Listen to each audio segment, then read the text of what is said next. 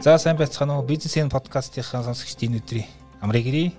За манай бизнесийн подкастын вебинар огцсон гэлж дугаар эхэлж байна. За бид нар мегмар гаригуур 19 цагаас бизнес цэнийг вебинар сургалтаа хийж байгаа. За 11 сард бид нар маркетинг сэдвийг онцолж байгаа.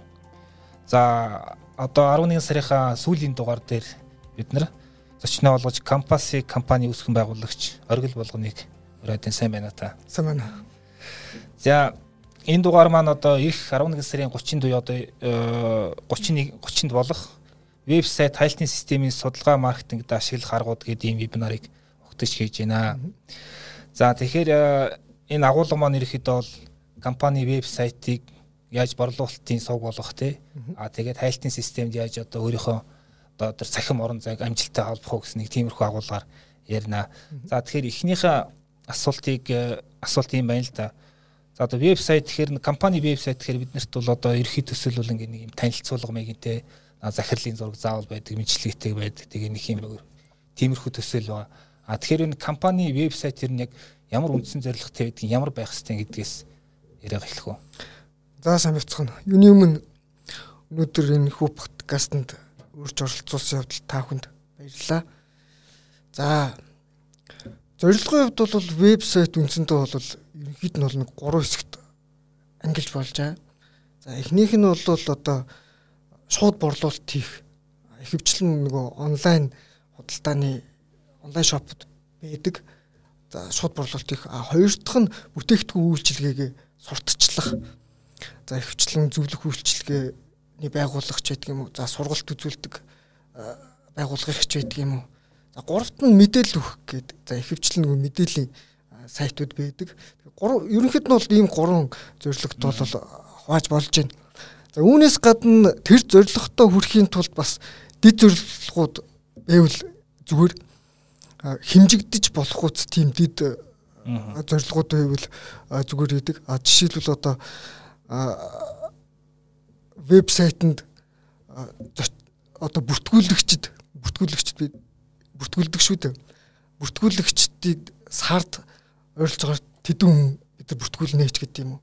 За эсвэл вебсайтын бүтээгдэхүүн үйлчилгээ санал болгож байгаа хуудсан дээр зочил зочлоход тэндээс бид нар борлуулалт бий болох хувь хэмжээг сар болгон тэдүүгээр нэмэгдүүлнэ ч гэдэг юм уу. Тиймэрхүү хэмжигдэж болох хуудас дид зорилгоодыг зааж өгвөл зүгээр идэг.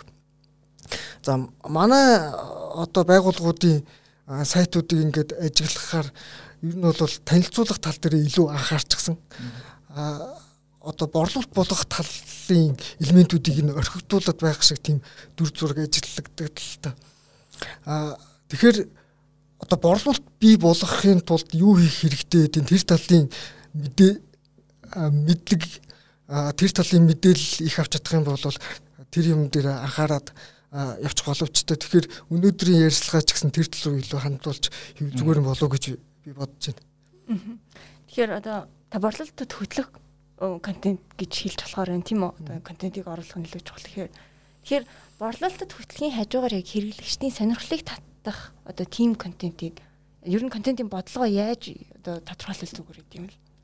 За ер нь бол вебсайтад тогтмол контент оруулна гэдэг маань а магадгүй одоо хамгийн чухал байдаг вебсайтууд эзэмшигчдийн хувьд орхигдуулаад байдаг хэрнээ магадгүй хамгийн чухал зүйл байдаг. А тэгэхээр контентыг илүү бодлоготой хийхин тулд бид нар нэгдүгürt бол урсгал ирүүлж явах тал дээр анхаарах хэрэгтэй. Урсгал ирүүлэхэд тулд бид нар нөгөө контентынхаа тусламжтайгаар урсгал ирүүлэх боломжтой. Өөрөөр хэлбэл вебсайт маань борлуулалт бий болгож идэг машин гэж үзэх юм бол тэр контент бол ерөнхийдөө нөгөө шатгуун гэдэг ойлгочих болно илүү ойлгохчтой болох үднэс тэгээ тайлбарлчих. За тэгэхээр нэгдүгээрт вебсайтын контент бол нөгөө блог гэдэг блог гэдэг за блог гэдэг маань ямар учиртай э, илүү дэлгэрүүлж тайлбарлах юм бол яг хуу нийтлэлтэй бол ойролцоо. А гэхдээ нийтлэлээс э, юугаар ялгаатай гэхээр нийтлэл бол нөгөө илүү мэрэгжлийн тал руу одоо сэтгүүл зүүн мэрэгжлийн тал руу а блогыг бол а хувийн үзэл бодлоо илэрхийлж бичиж болно тийм ээ. За бизнес эрхлэгчд мөн бизнесийн зорилгоор хийж болно. Тэгэхээр блог нь өөрөө блог их оруулах тусмаа нөгөө вебсайт руу их урсгал ирүүлэхэд нөлөөлчөд гол хүчин зүйл болж идэг тэр утгаараа нөгөө талаас Google-ийн хайлтын системд дээшээ гаргахад гол нөлөө үзүүлдэг нь өөрөө блог байдаг. Яг бол хайлтын систем дээр гаргахад нөлөөлдөг гол хүчин зүйл нөгөө бусад сайтаас нөгөө бэклинк гэж нэг юм авах тийм ойлголт байдаг. За тэрийг яг нөгөө вебинар дээр вебинар дээр илүү тодорхойлоод ярьчих гэж бодож байна. Аа тэгээ контент их байх тусмаа тэр бэклинк их авах боломжтой гэдэг үүднээсээ блог бол өөрөлд контент нэг чухал үүрэгтэй байгаа л гэдэг хэлэх гэдэг. Одоо ч юм бол нөгөө ингээд яг уу за одоо веб компани вебсайт гэдэг бол одоо танай компани одоо цахим орон зайд үргэлжлэл тий одоо. Ялгаагүй нэг одоо бодит тим компани офистэй байсан ч гэсэн одоо вебсайт гэдэг чинь цахим офис тий. За ингээд бодит офис хүн орохоор өө ямар гоё офис вэ тий тэдний одоо уур амьсгал тэр нь илүү таалагдлаа гэдэг шиг компани вебсайт ороод одоо тэдний вебсайт аюу гоё юм билий тим тим мэдээлэл тийм билээ гэж ер нь яг одоо вебсайт дээр хэрэглэгчдэд таалагддаг яг гол тэр элементүүд нь юу вэ? Тэр хэрэглэгч юунд нь илүү одоо гайхширх ёстой вэ? За мэдээж э, загвар дизайн тэр харагдах байдал илүү чухал л та. А гэхдээ тэр загвар дизайн харагдах байдлаас илүү бас нэг чухал нэг хідэн элементүүд одоо байгаа дээ л та. Одоо жишээлбэл а вебсайт дээр зочлохоор ямар контентийг эхэлж үзүүлэх юм ч гэдэг юм уу тийм ээ түүний дараа бид нар одоо бүртгүүлэх боломжтой байдаг ч юм уу. За вебсайтын тэр бүтээгдэхүүн үйлчилгээ санал болгож байгаа хуудсан дээр ирэхээр тэр нь одоо ямар байдлаар тайлбарлах юм ч гэдэг. Тэрийгэ банк сайжруулж AB тест хийж сайжруулж идэг ч гэдэг юм. Тиймэрхүү гол элементүүд оруулсан байжээс нөгөө нэг хэрэгтэй үнэ вебсайтаа ирүүлэх, ирүүлсэн хүмүүсүүдийг контентынхаа тусламжтайгаар ятгаад борлуулалт руу хөдөлж явах тэр юмнууд бол зүг зүг газрууд нь оролцсон байж ивэл тэр вебсайт илүү үр дүнтэй борлуулалт бий болох хахаар болгодог гэж ойлгож байна л та. Тэгэхээр одоо яг контент хийдүүлээ ярьж байна тийм. А тэгэхээр компани болгон мэдээж контент бичих одоо тийм чадамж их юм уу? Боловсруучны болцоо тэр болгон байхгүй. А гэхдээ яг зүгээр минималны төвшөнд гэх юм одоо мэдчих хэвээр тэр зүйлсний контентийг яаж хөвчүүл хүмүүст хэрэгтэй мэдээлэл одоо өгөх вэ гэдэг ч юм уу тий. Тэр талаас та ярил. Яг бид нар анх одоо ингээд байгууллагч эхэлж яхад ер нь контент ер нь их чухал одоо Google-ийн хайлтын системд байшаад контент их чухал юм байна гэдгийг бол ойлгоцсон байсан. Ойлгоцсон учраас бид нар контент ер нь хийж эхэлсэн л дээ. Гэтэ хийхдээ бол тухайн бичих талын тал дээр туршлага бага байсан. А гэхдээ бид нар бас нэг англи хэлтэй байсан болохоор гадны контентуудыг уншиж байгаад юу яаж хүчүүл зүгээр ээ. Тэрийг харж байгаа л тэгээд шууд бичиж ихсэн. Аа тухайн сэдвээр 2 3 контентыг зэрэгцүүлж үзэж байгаад зарим нэг хэсгийг оруулаад тэгээд тэн дээр өөрсдийнхөө өөрсдийнхөө туршлагыг нэмж оруулаад тийм байдлаар контентуудаа хийжсэн. Яг уу ерөнхийдөө бол гадны контентуудыг ажиглаж яхад нэг ийм одоо жишээлбэл онлайн бизнес хийх 10 давуу талч гэдэг юм тийм тоотой байдлаар хайлтууд тоотойгоор бас хайлтанд тийм тоотой контентууд бас их өртдөг байл та. Тэгээд ер нь бүтцийн хувьд бол нэг тийм тэдэн нэгт тийм хоёр тийм гэдэг тийм бүтц гаргаад өөрөө ингээд цаад уншигч одоо гарчигнаас нь хараад за би энэ 10 зүйл унших юм байна те юу унших нь баг тодорхой тийм формат нь явж байгаа нь шүү. Тэг ер нь бол тэр тоогоор илэрхийлэхээр энэ нэг иймэрхүү хүрээний юм байна гэсэн мэдээлэл өгчдөг учраас бас сонирхлын татдаг. А ер нь судалгаанаас үзгэж гисэн гадны судалгаанаас үзгээд тийм тоогоор илэрхийлсэн контентууд хамаагүй хандлагатай байдаг тийм бас судалгаа байд юм билээ. А тэгээ эцэст нь өөрсдийнхөө туршлагыг оруулаад тэгээ дүнэлтээ өгөөд тийм байдалтайгаар л хвчлэн хийдэг л дээ. Надад ийм санаа төрөлд одоо маач нь электрон барааны дэлгүүр аягүй их штэ тийм ингээд одоо цахим болоод сүулдэ ингээд сайн явж байна. А гэтээ тэнд яг таны хэлээд дотор блогийн ач холбогдолтой мэдээлэл нь бас аягүй дотмог харагддаг. А жишээ миний бодлоор ингээд тоос сорогч авах хэмжээл одоо тоос сорогчийн таван чухал үзүүлэлт те анхаарах хэвээр таван зүйлч гэдэг юм. Одоо юу гэдэг чи? Эсвэл телевизэр авахта сонгохдоо харгалзах хэвээр одоо долоон зүйлч гэдэг юм одоо тий тэгэж өгвөл бас энэ яг нөгөө таны яриад байгаа тэр контент одоо тэр нөгөө хэрэглэгчийг удаан барих тэр тал дээр илүү. А нэг чухал юм байгаа. Нэгдүгürt бол мэдээж вебсайтэнд их урсгал ирүүл сайн А хоёрдугаарт гэх юм бол яг хэрэгтэй хүмүүс манай вебсайт зочлох юм бол илүү их нөгөө нэг чанартай урсгал гэдэг үүднээсээ борлуулалт хийх магадaltaй борлуулалт их бий болдог.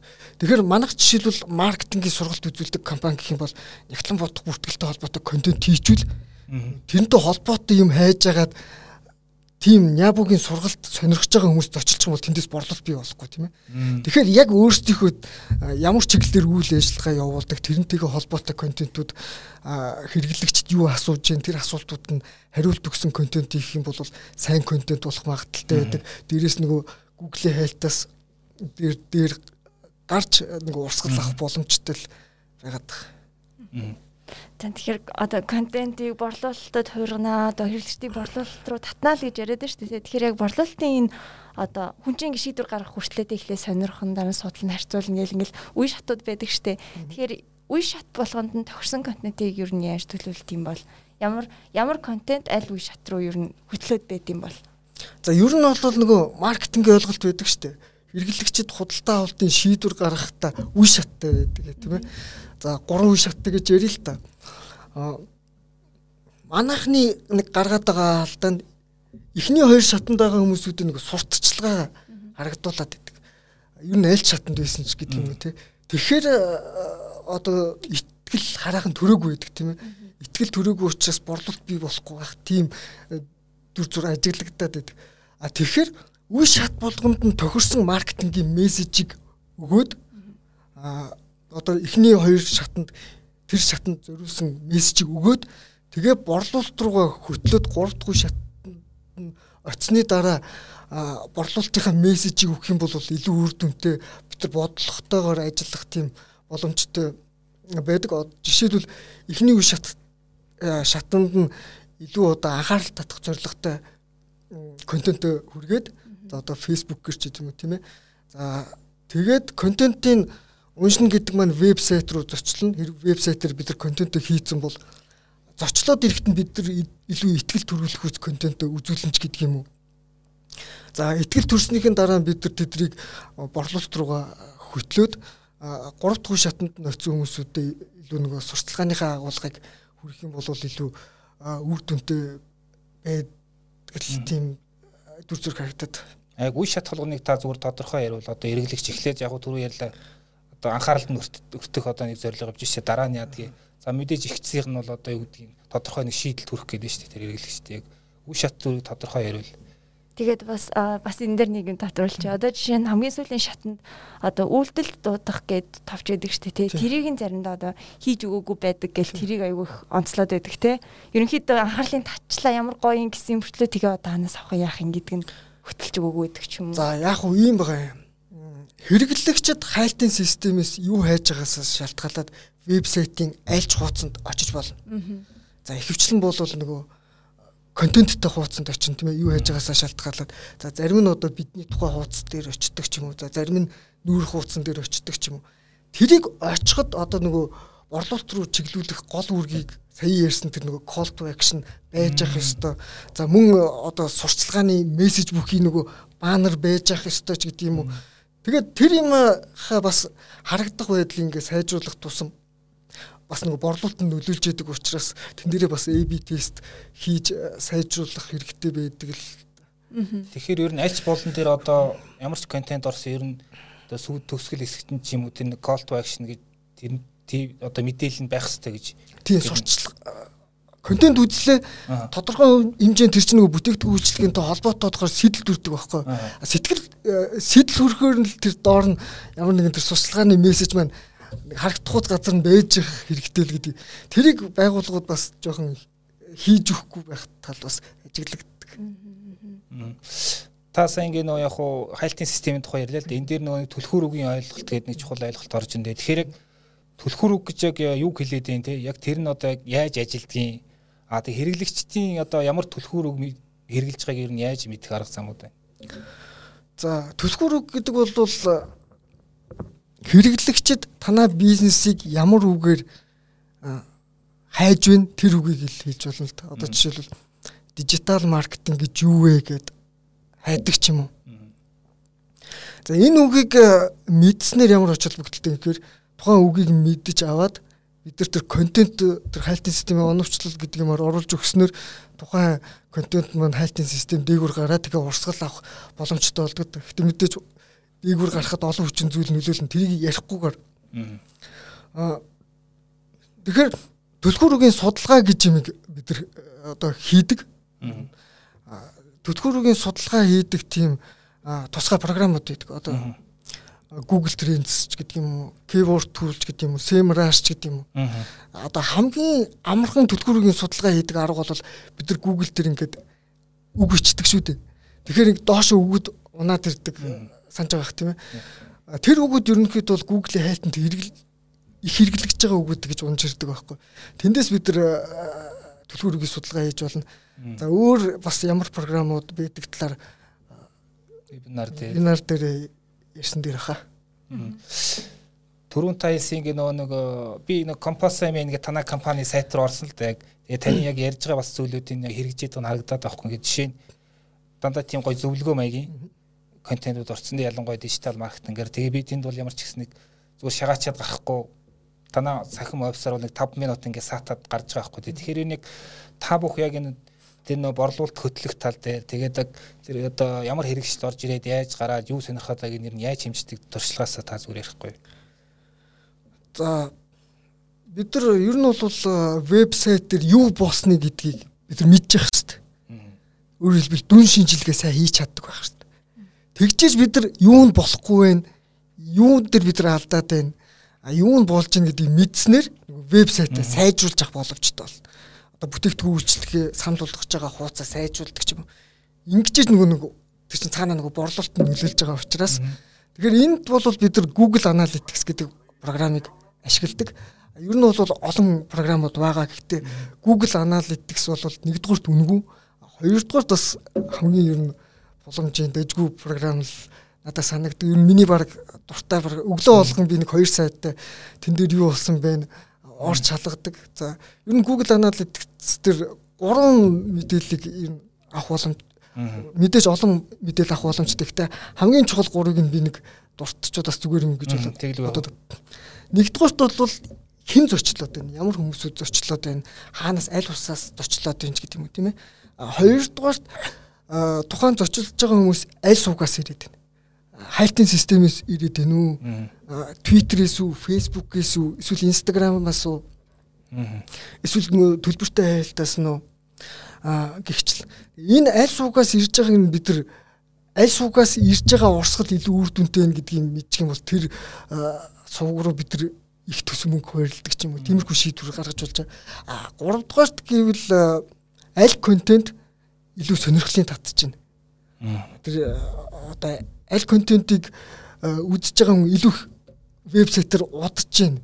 Аль контентийг үзэж байгаа хүн цаашаа үргэлжлүүлэхгүй урсгал алдаад байна гэдэг юм те. Тэрийг мэдэх юм бол бид нар бас нэгдүгээр хэрэглэгчдийн нөгөө сонирхлын мэдэх боломжтой. Цаашдаа энэ сэдвэр дэлгэрүүлж контент хийвэл зүгээр юм байна ч гэдэг юм тийм ээ.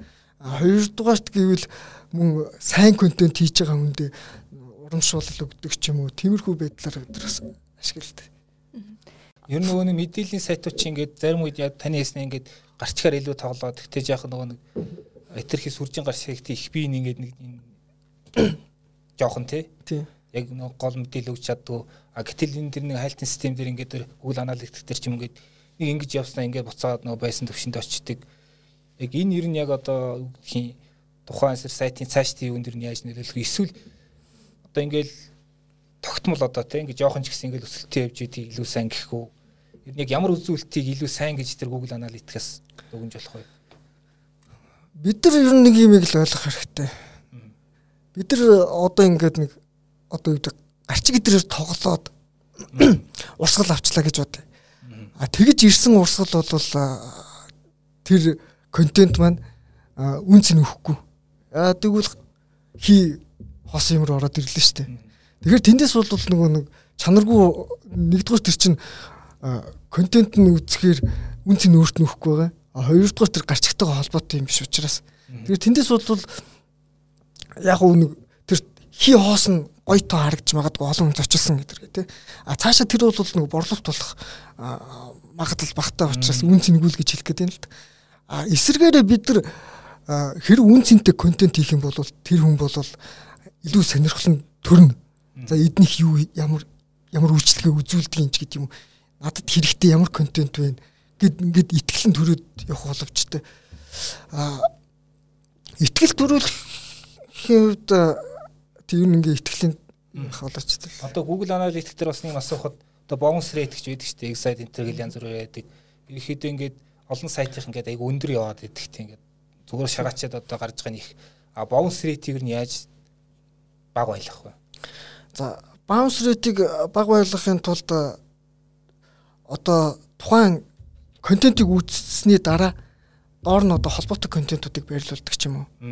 Эсвэл өөрт нь тийм хэрэгтэй зүйлүүд байснаар bounce rate-ийг багасгаж бол. Цаашаа нөгөө нэг яах юм бэ гэдгийг л тодорхой байлгаж өгснээр тэдрэг дараа нь дараа нь яах юм гэдгийг тодорхой байвал илүү зүгээр л гэж хэлэх гээд юм л та. Тэгэхээр хэрэглэгч бол ороод ямар нэгэн асуудлаа шийдээд эсвэл дараагийн шатнд шилжих тийм боломж юу байх хэрэгтэй юм тий. Нэг бол дараагийн шатны контентуудыг үзүүлэх, нэг бол нөгөө бүтээгдэхүүний холбоотой бүтээгдэхүүн үйлчлэгийнх нь сурталчилгаа байдаг ч юм уу тий. Одоо энэ нөө хэрэглэгч орж ирж байгаа сайт руу тий ямар нэг байдлаар тодорхой хугацааг өнгөрөөж байгаа. А тэгэхээр хэрэглэгч тэн дээр ороод буцаад гарахад тэр хүний талаар ямар датануудыг цуглуулж болох вэ? Ер нь ямар датануудыг цуглуулах хэрэгтэй вэ? За хэрэглэгчд бол вебсайтыг зочлоод зарим хэсэг нь борлуулалт болдог. А ихэнх хэсэг нь бол дараа тэгж байгаад гээд орхидог тийм ээ. Тэгэхээр дараа тэгж байгаад гээд орхиж байгаа тэр хүмүүсүүдийг цааш нь одоо хөдөлж тэдэртэй харилцаа тогтоохын тулд тэднэрт э, үнцийн нөгөөх контентор ихтгэл төрүүлэхийн тулд бид нар нөгөө бүртгүүлэх боломж нь вебсайт дээр байж ах хэрэгтэй. Бүртгүүлэх гэдэг маань ер нь ямар учиртай юм гэхээр хэрэглэгчд бол за эдний сайт бол нэг юм хэрэгтэй надад хэрэгтэй мэдээлэл оруулдаг юм байна. Тэгэхээр шинэ юм орж үгүй юу гэд би ингээд дахин дахин шалгаад баймааргүй байна. Би танад имэйлээ өгчээ танах шин юм оруулахаараа над руу имэйлээр мэдэгдэж байгаа ч гэж бүртгүүлж. А вебсайт эзэмшигчийн хувьд бол имэйлийн авснаар нөгөө англиар subscription гэдэг чинь тийм ээ. Нэгдүгürt бол үүрэгтэй болж байгаа. Шин юм оруулахаараа тэр хүн мэдэгдэх имэйлээр мэдэгдэх. А гэхдээ тэрийг мэдээж шин юм контент оруулах болгонд бол имэйл бэлдээ сууж ялтай биш. Маркет имэйл маркетинг автоматжуулалтын шийдлүүд байдаг. Тэрийг ашиглаж хийж явах хэрэгтэй бүртгүүлэнгүү тим имэйл явуулнаач гэдэг юм уу тийм ээ.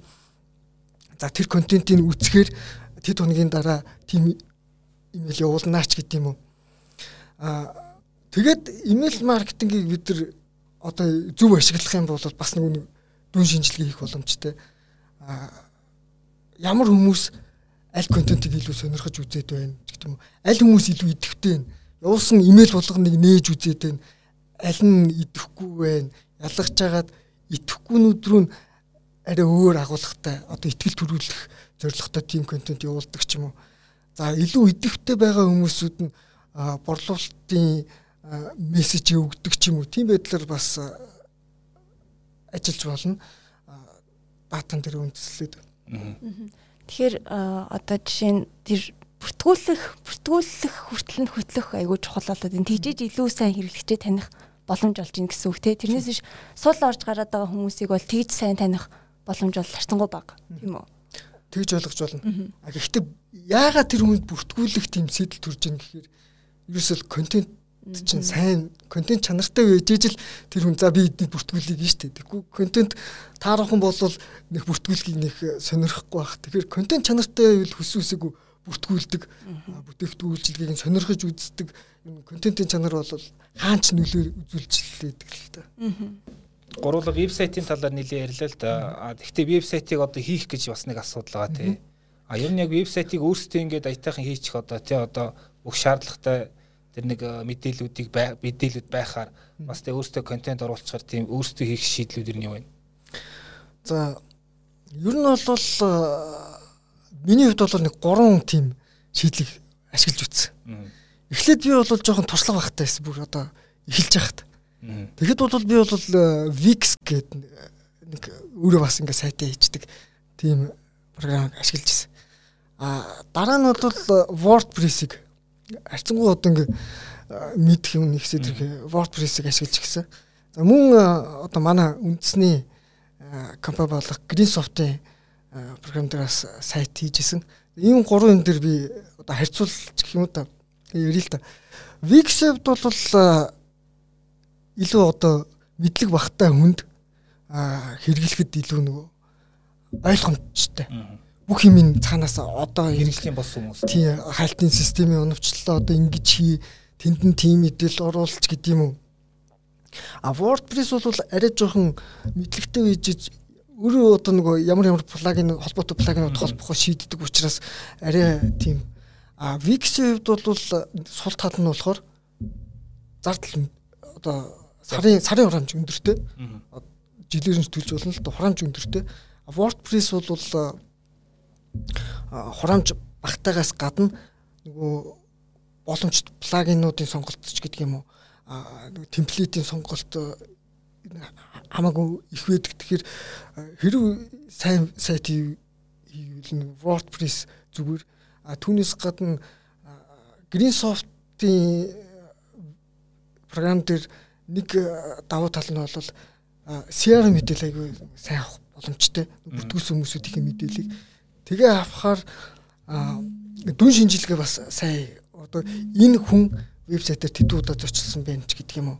Зочлохтой ийм ийм контентууд өгсөн байх ч гэдэг юм уу. За энэ хүнд одоо борлуулалтын юу мессеж утсынхаар мессежээр үгүй гэдэг ч юм уу. Тиймэрхүү юмнууд нь илүү надад санагдсан. Тэгээд өшөөнийг хэлэх юм бол ер нь бизнес эрхлэгч ялангуяа жижиг дунд бизнес эрхлэгчид маркетингийн ажилтнууд өөрсдөө энэ одоо ийм сайт ийм програмуудыг сайтаа хийгээд сурчих юм бол өөртөө хийдгүү маа гэхэд одоо тэр хийсэн програм дээр өөртөө нэг өөрт өөрчлөлтүүдийг хийгээд сурчих юм бол тэр нэг ач холбогдолтой байдаг. Яг тэгвэл вебсайтад хийх багахан хэмжээний өөрчлөлт өөр одоо call to action ч гэдэм үү тэр борлуулалтын нөгөө бүтээгдэхүүнчлэгээ санал болгож байгаа хуудсын загварч гэдэм жоохон өөрчлөлт оруулчихаар нөгөө борлуулалтанд нөлөөлөл явчихдаг байхгүй. Тэгэхээр тэрийг өөрсдөө туршиж үзээд ингээ сайжуулж байвал бас зүгээр идэгдэх утгаараа. Нэг тишээ дурдж болох болоо тэрнээс одоо жишээ нь яаж юуг яаж өөрчилжүүл гэдэг юм уу тий одоо хүнд харагдах байдлаас нь ч юм уу тий яаж жишээ нь борлуулалтаа нэмэгдүүлэх боломжтой. Одоо та нэг муу жишээ сайн жишээгээр аваад үзвэл тий Одоо жишээлбэл AB тест гэж бид нар ярьдаг штеп. Ер нь банк хийж явах хэрэгтэй л дээ энэ онлайн маркетинг гэж. Борлуулалт бүтээгдэхүүн үйлчилгээ сан одоо манай сургалтыг ч гэдэг юм санал болгож байгаа хуудсан дээрээ тэн чи олон хүчин гарчиг байгаа тийм ээ тайлбар хийсэг байгаа зураг байгаа ч гэдэг юм тийм ээ тэгэхээр яг хоёр адилхан хуудас хийгээд зөвхөн нэг хүчин зүйлийн л өөрчлөлт одоо гарчгаа өөрчлөлдөг жоохон өөрчлөлдөг юм. Хоёр хүчин зүйл нөлөөлчих юм бол аль нь нөлөөлөв гэдгийг мэдчих чадахгүй болж шүү дээ тийм ээ.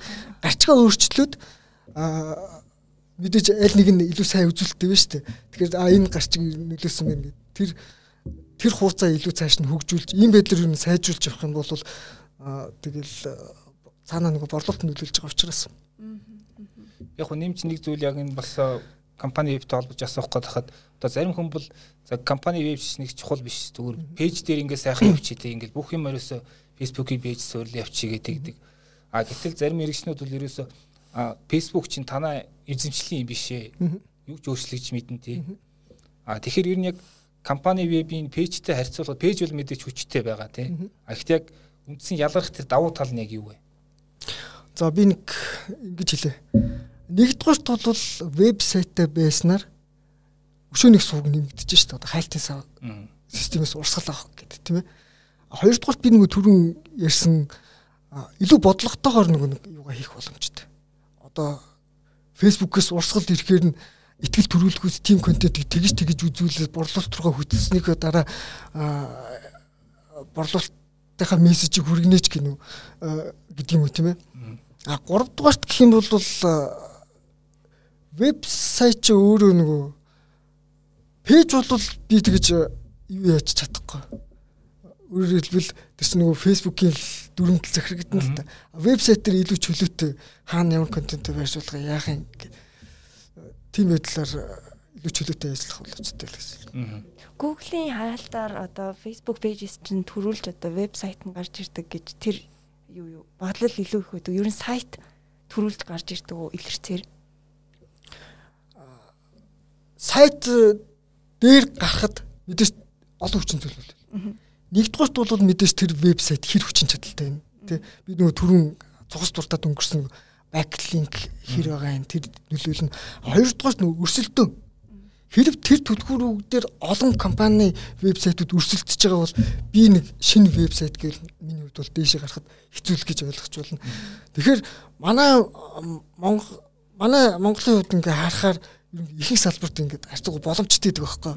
Одоо бүр технологийн э, салбарыг тооцох юм бол яа тэгвэл нөгөө нэг хэрэгэлдэг нөгөө вебсайтер контент хийдэг нь цөөхөн учраас гадныхыг үзэхээр бол аюу өрсөлдөөнтэй одоо дээшээ гарахад хэцүү байдаг ч юм. Манайх бол ихэнх салбар дээр бол дээшээ гарахад харьцангуй хялбархан богино хугацаанд бид дээшээ гарах юм боломжтой байгаад идэг. Тэгэхээр бизнес эрхлэгч тэр орон зайг ашиглаж гарах юм бол нэгдүгээрт бол өрсөлдөгчдөөс нэг шат ахиу явах боломжтой байгаа. А хоёрдугаарт нэгэнт ингээ дээр гарцсан байхад байнгын нэг үнгүй урсгал ирүүлэн тэр нь танаа бизнест магадгүй мэдээж их үнцэнтэй зүйл байх болно За тэгэхээр би яг уу манай подкаст бас төгсөх төгч чинь тий. Тэгээд сүүл зүгээр бас нэг асуулт сонирхож асуумаар л да. Одоо ингээд э, манай чинь чөлөө дуран бүтээлч маш их байдаг тий. Ингээд зурдаг, э, нэгтэг барьдаг гэдэргээл тий. Тэгэхээр энэ энэ хүмүүстийн жижигхэн жижиг хөөрхөн вебсайттай байвал их болох юм шиг санагдаад тийм зүгээр та энэ дээр ажигласан тийм зүйл байна уу? Аа би ингээд э, Twitter дээр байнга ингээд контентууд Twitter дээр гадагшид чиглэсэн контентууд оруулдаг байхгүй. За. Тэгэхээр ер нь манай зураачдын зургаас бас ингээ оруулдаг л да. Тэгээ оруулахад оруулахаар гадныхнаас э, их тийм асуултууд ирд. Одоо энэ зураачийн вебсайт нь байна уу гэдэг. Би ингээ хайгаа үүсгэхээр ерөөсөө вебсайт байдаг байхгүй. Тэгэхээр бас э, энэ уран бүтээлчдийн хувьд, зураачдын хувьд гэдэг юм уу одоо вебсайт дээр байвал ингээ хэрэглэгчтэй бас олоод байх юм боломж байна. Вебсайтыг хэрэг ашиглах юм бол тийм зүйл байдаг. Нөгөө талаас нөгөө жижиг дунд төрлөختөгчд мөн вебсайтаа бол бас ингээд ихтэй үнэ гаднаас ч гэдэг юм дотноос ч гэдэг юм ингээд олоод байх юм боломж байгаа тийм дүр зураг бол харагдсан. За, за баярлалаа. Баярлалаа.